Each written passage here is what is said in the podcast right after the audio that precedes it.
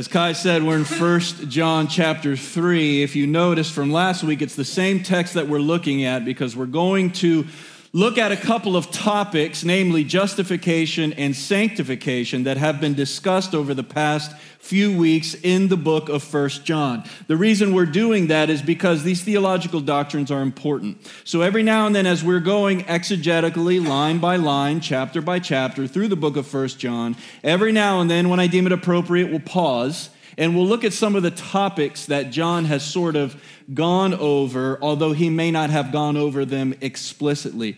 The reason we're doing this, again, is because the greater you know God, the greater your intimacy with God. And the greater you know theology, the greater your relationship with God will be. So there's a link in this chain that is one after another, it's consecutive. So if we neglect one aspect of our faith, the rest of our faith will be compromised. So we're going to make sure we continue to focus on the deep things of the Lord. As I mentioned, my title for us this morning is Justification and Sanctification. When it comes to the Christian life, there are essentially two primary doctrines, and they are, as I've said, justification and sanctification. And there are a plethora of books written on the incomparable doctrines of justification and sanctification. In fact, you can even say that Martin Luther is to blame for this reality because until the Reformation in 1531, when Martin Luther aimed at reforming the known church at that time, the doctrine of justification was taking a different road, but it was biblical. And it was important for the biblical body of Christ, the biblical church, to know those doctrines that made them what they were. So today I want to camp out on a couple of topics that have presented themselves on a few occasions as we've meandered through the epistle of First John. A couple of doctrines that I believe are incredibly important. And as I've said, they are, help me out, justification and sanctification. First of all, justification. There is the doctrine of justification. It is a doctrine that is preeminent among the other Christian doctrines because justification is the doctrine that studies how a person is put in a right standing with God. Without justification, there is no forgiveness from God. There is no reconciliation with God, no adoption into the family of God, and no future glory to anticipate in heaven. Justification is the theological trunk, and all other theological tenets branch out from it. To put it simply, to be justified is to stand in the right or to be counted or declared as right by God. I'm going to say that again so you can write it down. To be justified is to stand in the right or to be counted or declared as right before God. Or we might say righteous. In fact, the root word for both justified and righteous is actually the same word. So we could say this both linguistically and biblically and be correct. One must be righteous in order to be justified, and to be justified, one must be righteous. And herein lies our problem, church. The Bible says, thank you, Bruce. The Bible says again and again, human beings are not righteous. We aren't right with God. And we aren't right with God because of our sin. We aren't righteous. Sin is an offense to God who is holy and just, and therefore he must punish sin and sinners. There is no separation of those two things. So there's no way around this problem of sin. It must be dealt with fairly and judicially if God would be righteous himself. Paul once said this none is righteous, no, not one. That's Romans 3:10. Job literally asks the question in Job chapter 9, verse 2, when he says, How can a man be right before God? And that is to say, How can a man be justified? How then, indeed, does someone become justified in the sight of God? I'm glad that you asked.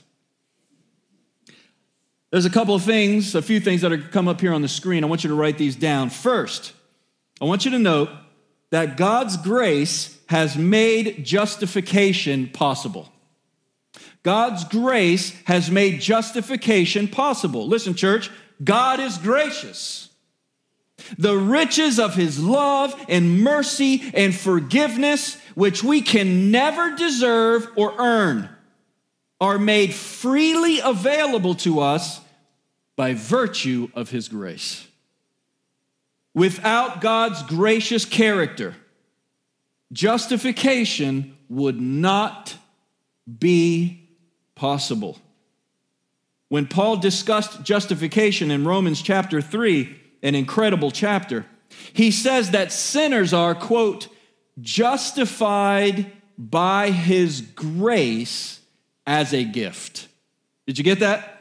We are justified by God by his grace as a gift. We can't earn it, we don't deserve it. There you have it. Justification would not be a consideration if God were not gracious.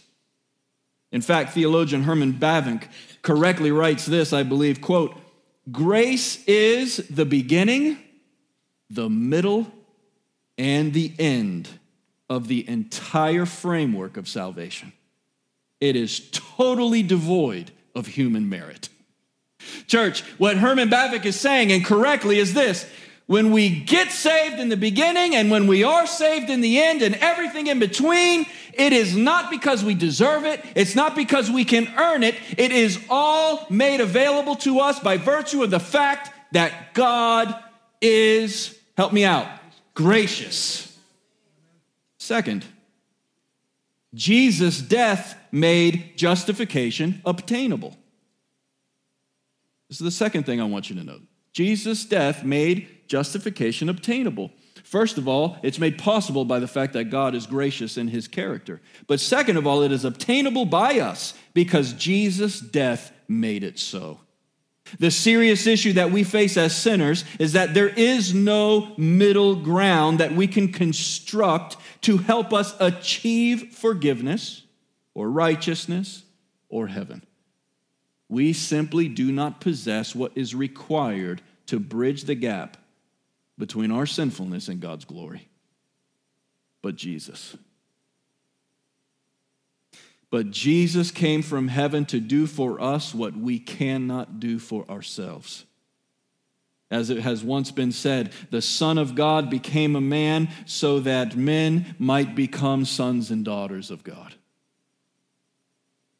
in 1 John chapter 2 verses 1 and 2 we get a very good and very clear picture of this. If you want to turn back one chapter in the epistle of 1 John look at chapter 2 verses 1 and 2 you're going to get a good picture of what it is we're talking about when we say that Jesus death made God's grace obtainable for us justification obtainable for us.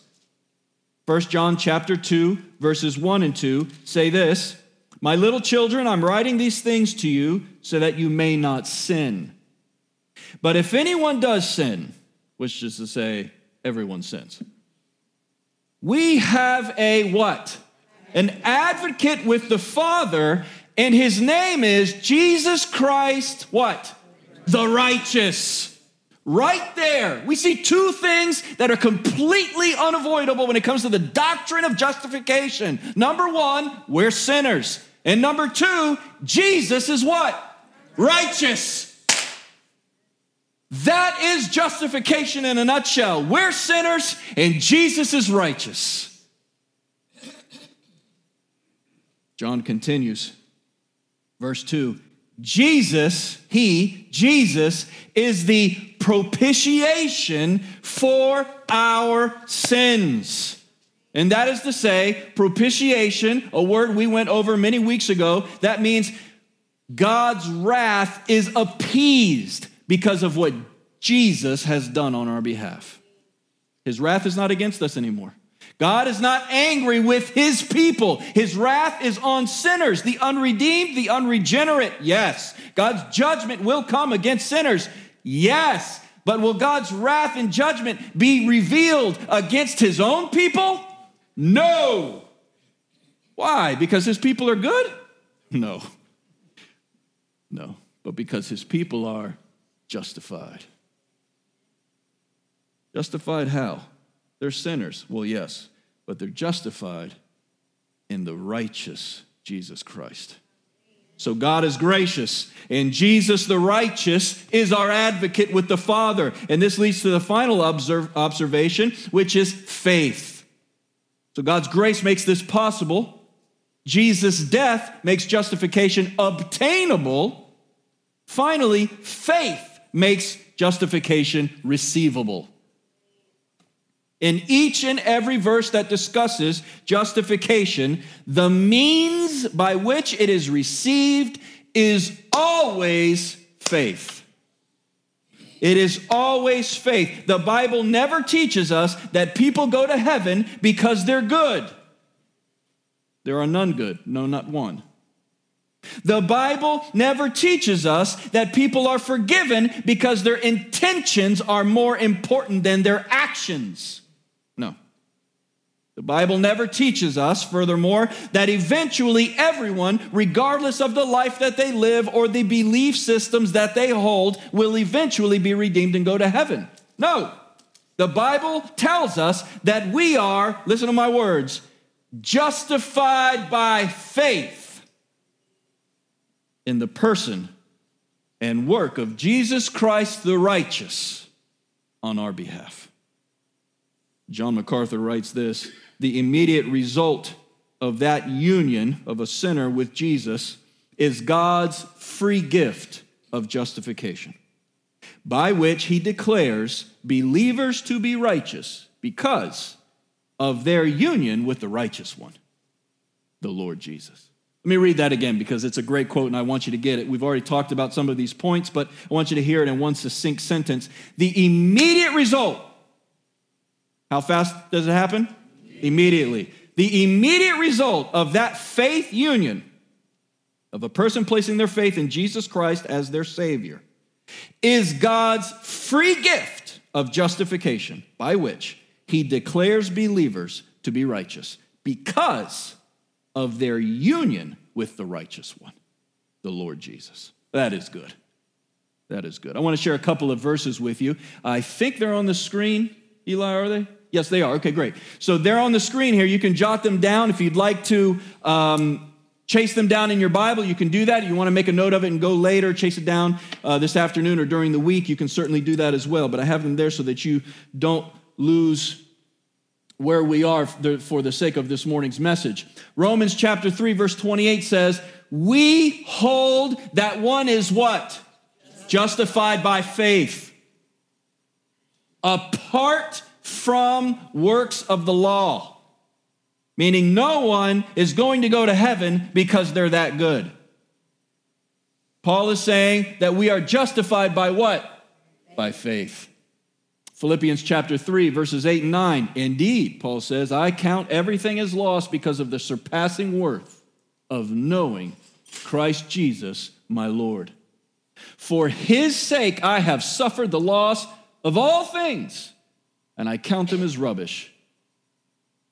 In order that I may gain Christ and be found in him, not having a righteousness of my own that comes from the law, but that which comes through what? Faith. In whom? In Christ. The righteousness from God that depends on faith. That is justification, church.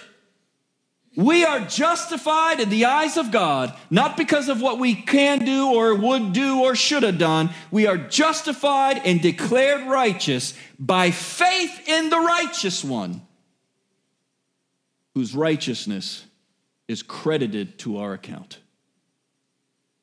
In other words, to summarize this, justification is made possible to us through God's grace It is personally obtainable because of the death of Jesus Christ on the cross, and it is receivable only by the means of faith.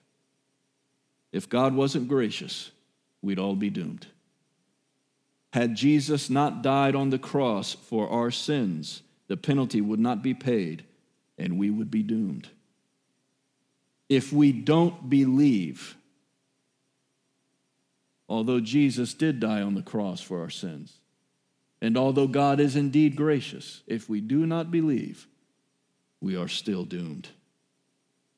The means by which justification is applied to us and we are declared righteous is faith. Justification is part of the good news of the gospel. Namely, that God so loved the world, he gave his one and only Son, that whoever believes on him. That word believe in the Greek is pistuo. It believe is not in the Greek. It means to faith. We say believe and it's kind of been watered down and diluted. This is what John is saying. God so loved the world that whoever faiths his son will not perish, but have eternal life. We aren't just, He is.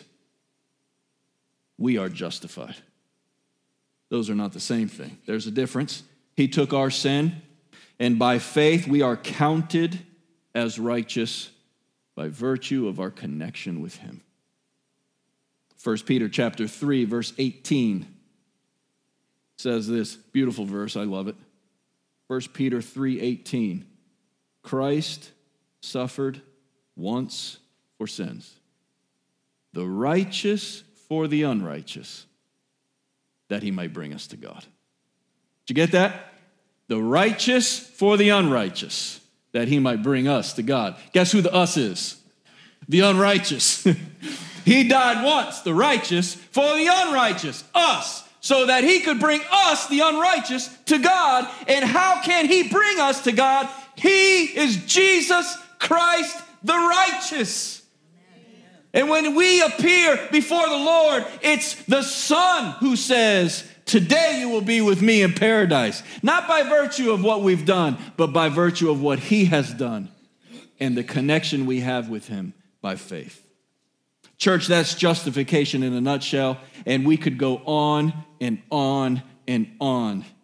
And theologians do go on and on and on, not only because it is a deep and rich doctrine, but because the application is mind boggling. To think of who I am and what I've done and what I would be without Him, and then to think of the fact that in Christ, I'm declared righteous is mind boggling to me. But we're not only talking about justification this morning, we're also talking about what? Sanctification. And it is a necessary follow up to justification. The word sanctification is the root word hagios, which in the Greek means holy.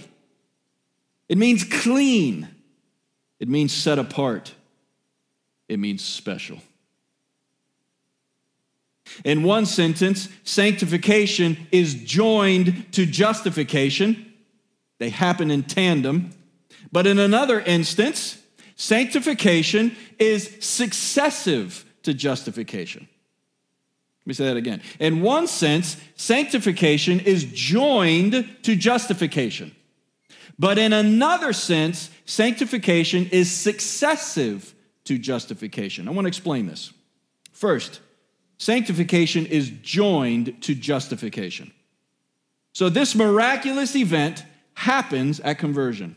When you become a Christian, you are justified and you are sanctified.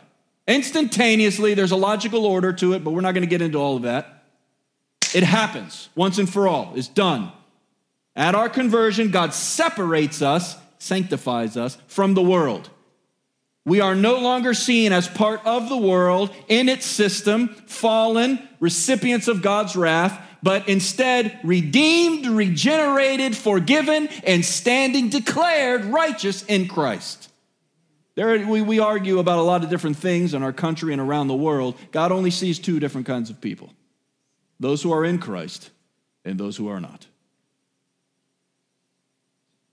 We are no longer his enemies, but we are his family and members of the body of Christ. It's a once and for all thing, and we can clearly see this taught by the Apostle Paul in 1 Corinthians chapter 6. In 1 Corinthians chapter 6, verse 11, we have this from the Apostle Paul. Listen to it. He says to the church at Corinth, You were washed, you were sanctified, you were justified. Get this in the name of the Lord Jesus Christ and by the Spirit of our God. I'm going to read this one more time. I want you to hear what Paul is saying. You were washed. He's speaking to these Christians, right? The Christians in the church of Corinth. He's saying, guys, don't act this way like the world. Don't be sinful. Why? Because you were washed, you were sanctified, you were justified in the name of the Lord Jesus and by the Spirit of your God. That is to say something that has already been done. What's interesting in this verse is that these main words, washed, sanctified, and justified, all happen together, and they're all in the aorist tense in the Greek, which means it's a past tense form, which refers to a completed event with ongoing implications a completed event with ongoing implications. So when Paul says you were washed, he's saying you were washed once and for all. You were sanctified, you were sanctified once and for all. You were justified, you were justified, help me out, once and for all. There's a sense in which this work on your behalf by God and His Son Jesus Christ and the Spirit is done. This point that I want to share with you first and foremost is that if you are in Christ, you are separate from the world, you are sanctified. Done. But there's another sense in which sanctification is successive to justification. In other words, there are two parts to sanctification. The first part is God separates us from the world once and for all. The second part is, is that while justification is the declaration of righteousness for the believer, sanctification is the working of righteousness in the believer. This is that second part. While justification is the counting of righteous for a believer, sanctification is the working of that righteousness in the believer. While justification is positional in nature, we are declared righteous when we are in Christ. Sanctification is practical in nature. We are working toward godliness and righteousness. Sanctification, in a word, is the process by which we grow into our family name and resemblance. So, how does this happen? Justification deals with us positionally, sanctification deals with us practically. And the two are inseparable. There is no such thing as someone who goes off living whatever life that they want while they claim to be justified. Look again at what Kai read earlier. 1 John chapter 3, verse 4. Let me know when you're there by saying amen. It says, Everyone, how many? Everyone who makes a practice of sinning also practices lawlessness. Sin is lawlessness. You know that he appeared in the world to take away sins, and in him there is no sin. So, no one who abides in him keeps on sinning. To put it in the context of our study this morning, no one who is justified gets off without being sanctified. Everyone who is being sanctified is justified. And everyone who is justified is in the process of sanctification. Say, I am. I am. Now, you might not be as far along as you ought to be, but my Father is working on his people. And he's calling us to work with him in this work. So I want to share those two points with you right now. First, what God starts, God finishes. What God starts, God finishes. Some of you need to just exhale right here, right now. Thank the Lord that what God starts, help me out, God finishes. Philippians chapter 1, verse 6. I am sure of this, that he who began a good work in you will bring it to completion at the day of Jesus Christ. 1 Thessalonians chapter 5 verses 23 and 24. 1 Thessalonians chapter 5 verses 23 and 24. Now may the God of peace himself, listen, sanctify you completely. May the God of peace sanctify you how much? Completely. And may your whole spirit and soul and body be kept blameless, which is sanctification, at the coming of the Lord Jesus. This is how he finishes it. He who calls you is faithful, he will do it. Did you get that? Paul is saying, May the God of peace sanctify you completely. Oh, by the way, he's faithful, he will do it. He will do it. So, the first part of this progressive sanctification, this growing in holiness, this having worked out in us the righteousness of our justification, it is what God starts, and what God starts, God finishes. Secondly, our work is expected. Our work is expected. Now, this is when that breath you just exhaled, now you got to take a deep breath and get to work. Amen? Our work is expected. We simply aren't lying down on the job and allowing God to do this work on us, in us, through us, and around us. This is a work that God is doing on us and in us and around us through God the Holy Spirit. But even though He is doing it day in and day out, unlike justification, which is something that is external to us, sanctification is something that is internal, and we are commanded to participate. We contribute nothing to justification. Jesus did that all for us. But when it comes to living with God as our Father and Jesus as our Lord, we have a lot of commands to follow. Commands like imitate Christ. 1 Corinthians 11 1 commands like grow in the grace and knowledge of our Lord Jesus Christ in 2 Peter 3:18. And commands like be holy as he is holy in 1 Peter 1:16. We have a lot of commands like that. And those commands are part and parcel of our sanctifying process. God the Holy Spirit uses his inspired word to convict us, to encourage us, to challenge us, and to motivate us along our path of sanctification. We are not called to lie down and let God do it. God will do what He does, it is promised in His Word. But with those promises comes commands, and we must heed those commands if we would be faithful. There are a few practical ways the New Testament addresses these things. I'm going to rattle off a few of them here. I'm not sure if they're on the screen or not, but there are four that four or five that I want to share with you, and uh, they're very sim- uh, fairly simple. So you can write them down in your notes. The first thing is this How can we move along the sanctifying process? Number one, read your Bible. Man. Romans chapter 12, verse 2 says, Do not be conformed to the image of this world, but be transformed by the renewing of your mind, which means the renewing of your mind does not happen without the transformation, man.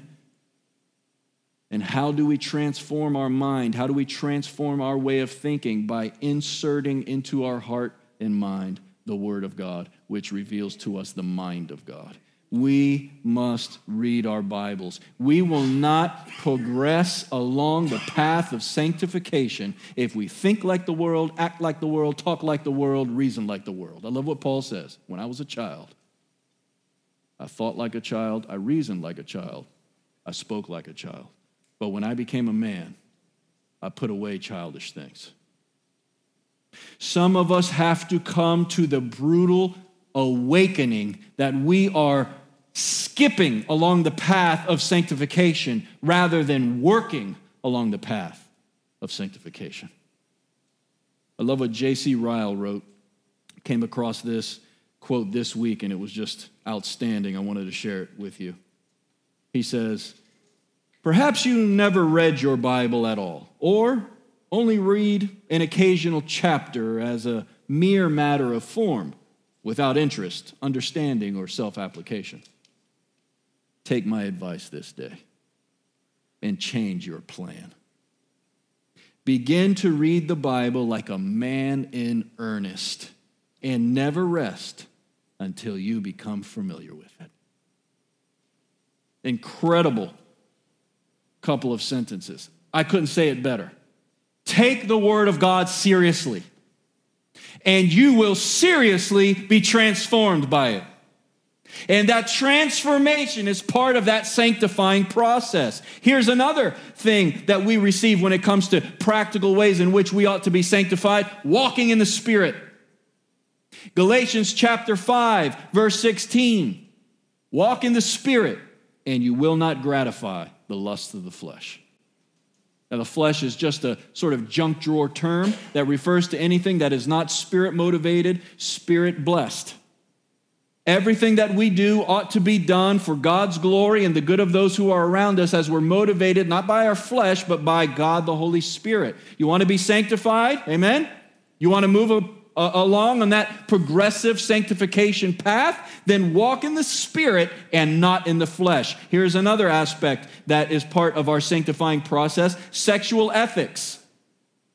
This is today perhaps as glaringly different from the world as it was in the time of the New Testament church when Rome looked a lot like the United States of America does today. We should have and be very proud of a glaringly different sexual ethic than the world. We should know who men are and what they are and what they look like. We should know who women are, what they are, and what they look like. And we should understand that a marriage is a covenant between a man and a woman. We don't mess with all this other stuff about sexuality is different from gender, and gender is different than sexuality, and biology has absolutely nothing to do with it. My scripture says in Genesis chapter 1, verse 26, that when God made man and woman, he made male and female. He breathed into him the breath of life, and he became a living soul. We don't see all that other stuff for thousands and thousands and thousands of years. And when it does show itself, the scriptures say it is a perversion. That doesn't mean we don't love people. It doesn't mean we don't help people. But it does mean that we don't cower behind the pressure of a culture that doesn't know its right hand from its left. You need to be keenly aware of what the system that we call the world is trying to do to your family and to your children. They want your children, man. They want your children because they know that if they can get your children young, they've got those votes for the next, you name it. What is incredible to me is how many people are rebels before Jesus and they become rebels and they get calm. I'm like, where's that rebellious spirit that you had before Jesus? Now, I understand that when Jesus performed his ministry on the earth, we only have one record of him flipping a table, okay? So let's not go around saying, you know, well, Jesus flipped the table. Well, he didn't do it every other weekend. We see one incident of that, right? And it was in the face of people who knew better, okay? But at least we get an expression from Jesus about the seriousness of sin in the face of which we ought to feel indignity. What's happening in this country, when it comes to sexual ethics, it's a travesty and a tragedy and it's abominable.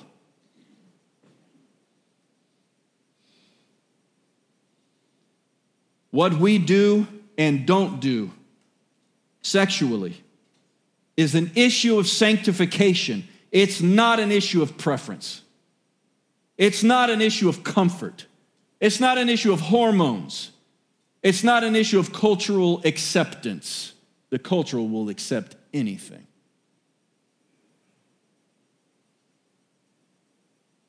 Sexual ethics is an issue of sanctification.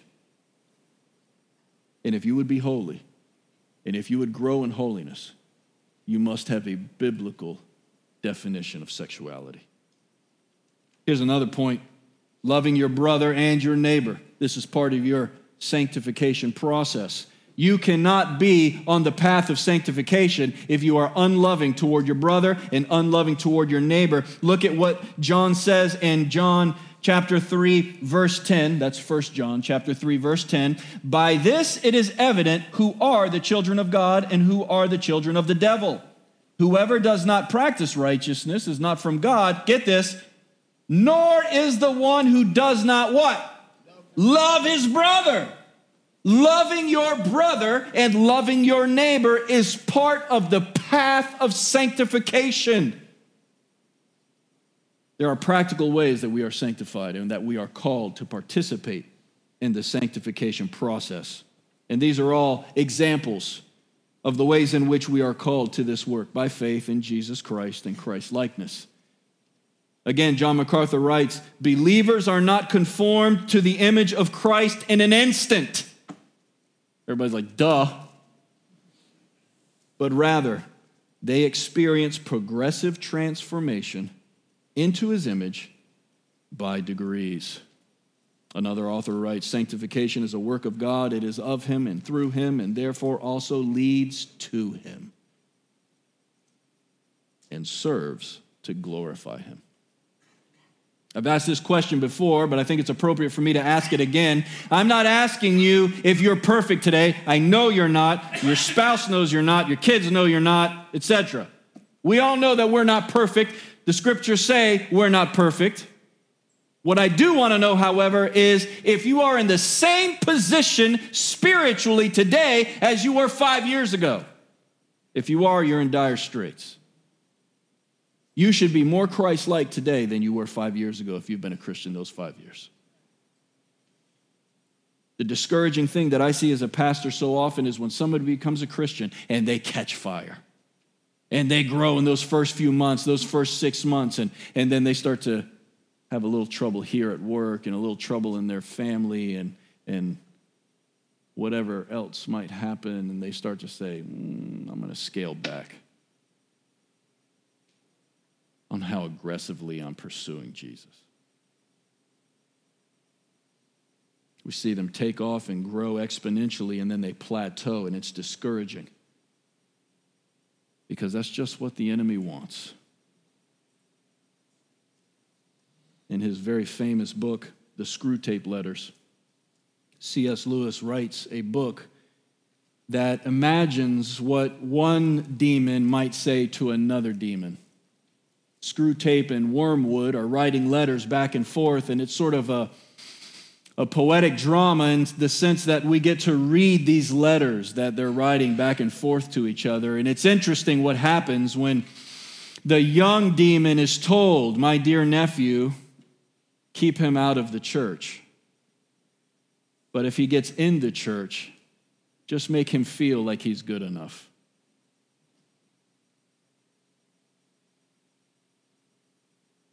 The reality is, we're impotent and powerless if we think we're good enough.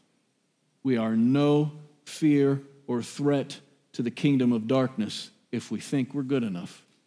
Each and every day, you and I have to wake up and make a conscious decision as justified people to be sanctified, to work forward, to achieve mileage on this path of sanctification that we hadn't before.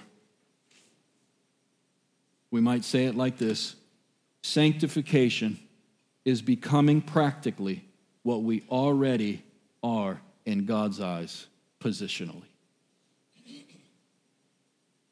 To close, there are two primary doctrines in the Christian life they are justification and sanctification.